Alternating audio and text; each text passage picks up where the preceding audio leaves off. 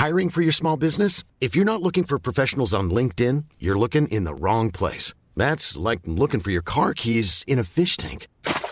LinkedIn helps you hire professionals you can't find anywhere else, even those who aren't actively searching for a new job but might be open to the perfect role. In a given month, over 70% of LinkedIn users don't even visit other leading job sites. So start looking in the right place. With LinkedIn, you can hire professionals like a professional. Post your free job on linkedin.com slash people today.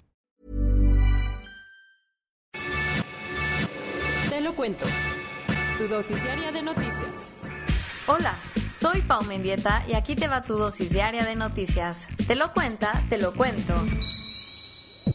De regreso a sus tierras, el Departamento de Justicia de Estados Unidos retirará los cargos contra Salvador Cienfuegos para que México lo juzgue. ¿Andas perdido?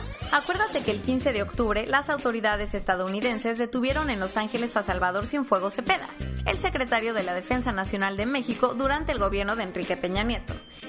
Desde entonces el general en retiro enfrentaba tres cargos por narcotráfico y uno más por lavado de dinero en una corte federal de Nueva York. Pero Sorprendiendo a medio mundo, ayer la oficina de William Barr, el fiscal general de Estados Unidos, informó que le retirará todos los cargos para que México lo investigue y si encuentra algo, lo juzgue. El comunicado dice que en cuanto las autoridades mexicanas supieron de la detención, la Fiscalía General de la República inició una investigación propia y como ambos países quieren demostrar su compromiso de trabajar juntos contra la criminalidad, México continuará con la investigación.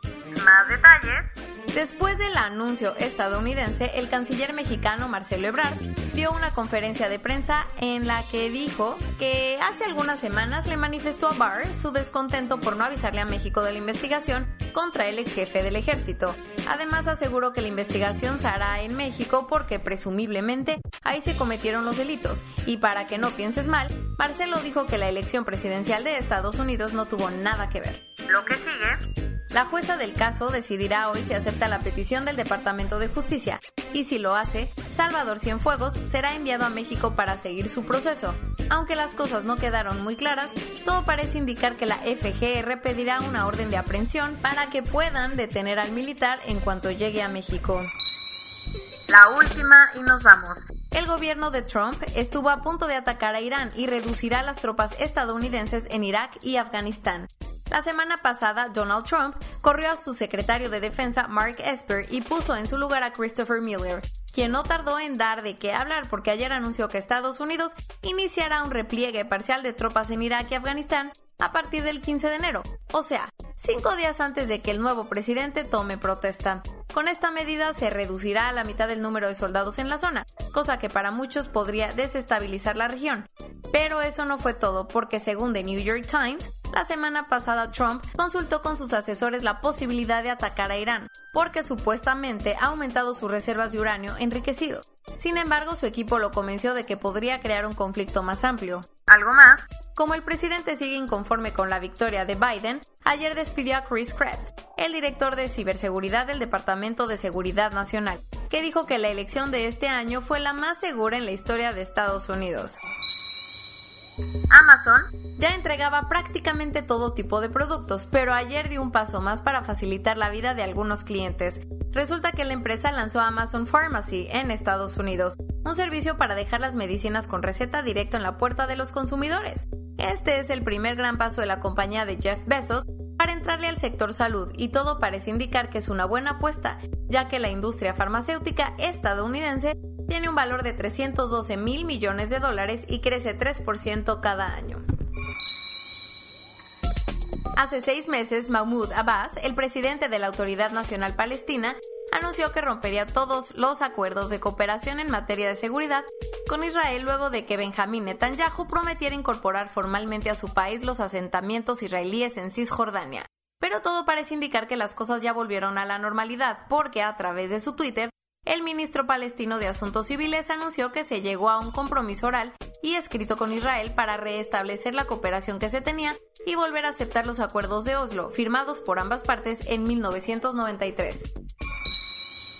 Si eres de los que ya no sabe cómo gastar todas las millas que acumulas en tus vuelos, esta noticia te podría hacer sentir incómodo porque un estudio realizado en Suecia encontró que los viajeros frecuentes, que solo representan el 1% de la población mundial, son los responsables del 50% de las emisiones que genera la aviación en todo el mundo. Para que te des una idea de la cantidad de contaminantes producidos, los aviones generaron mil millones de toneladas de carbono en 2018 y los pasajeros estadounidenses se llevan por mucho el récord.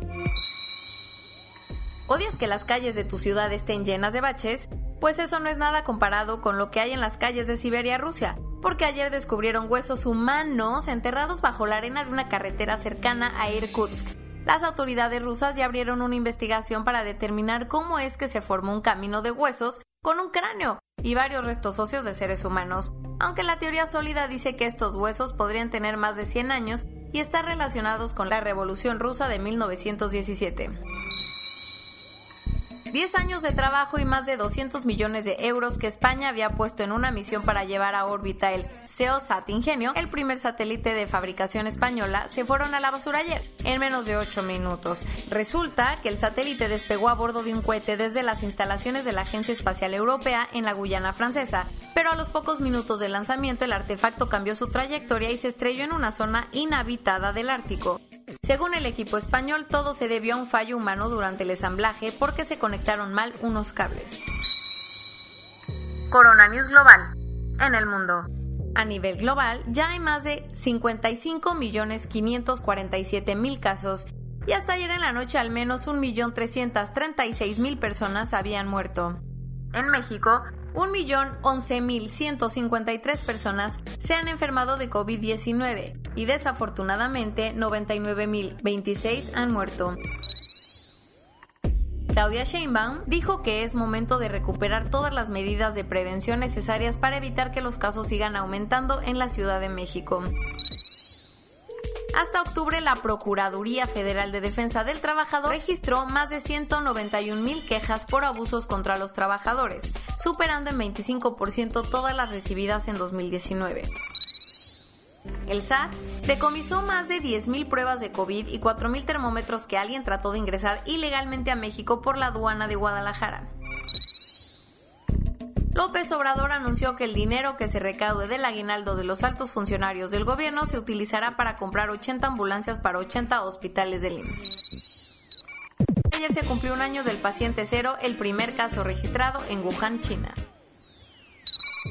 Moderna aseguró que ya tiene varios millones de dosis de su vacuna almacenadas en Estados Unidos.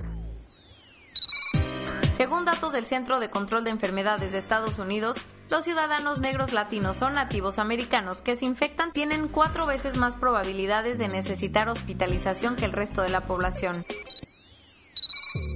Según un estudio, la capacidad de éxito de las vacunas podría verse obstaculizada por la presencia de algunos químicos con los que tenemos contacto cotidiano, como algunos que se encuentran en cajas de pizza o hasta la ropa impermeable. Y esto es todo por hoy. Nos vemos mañana con tu nueva dosis de noticias. Pau Mendieta se despide.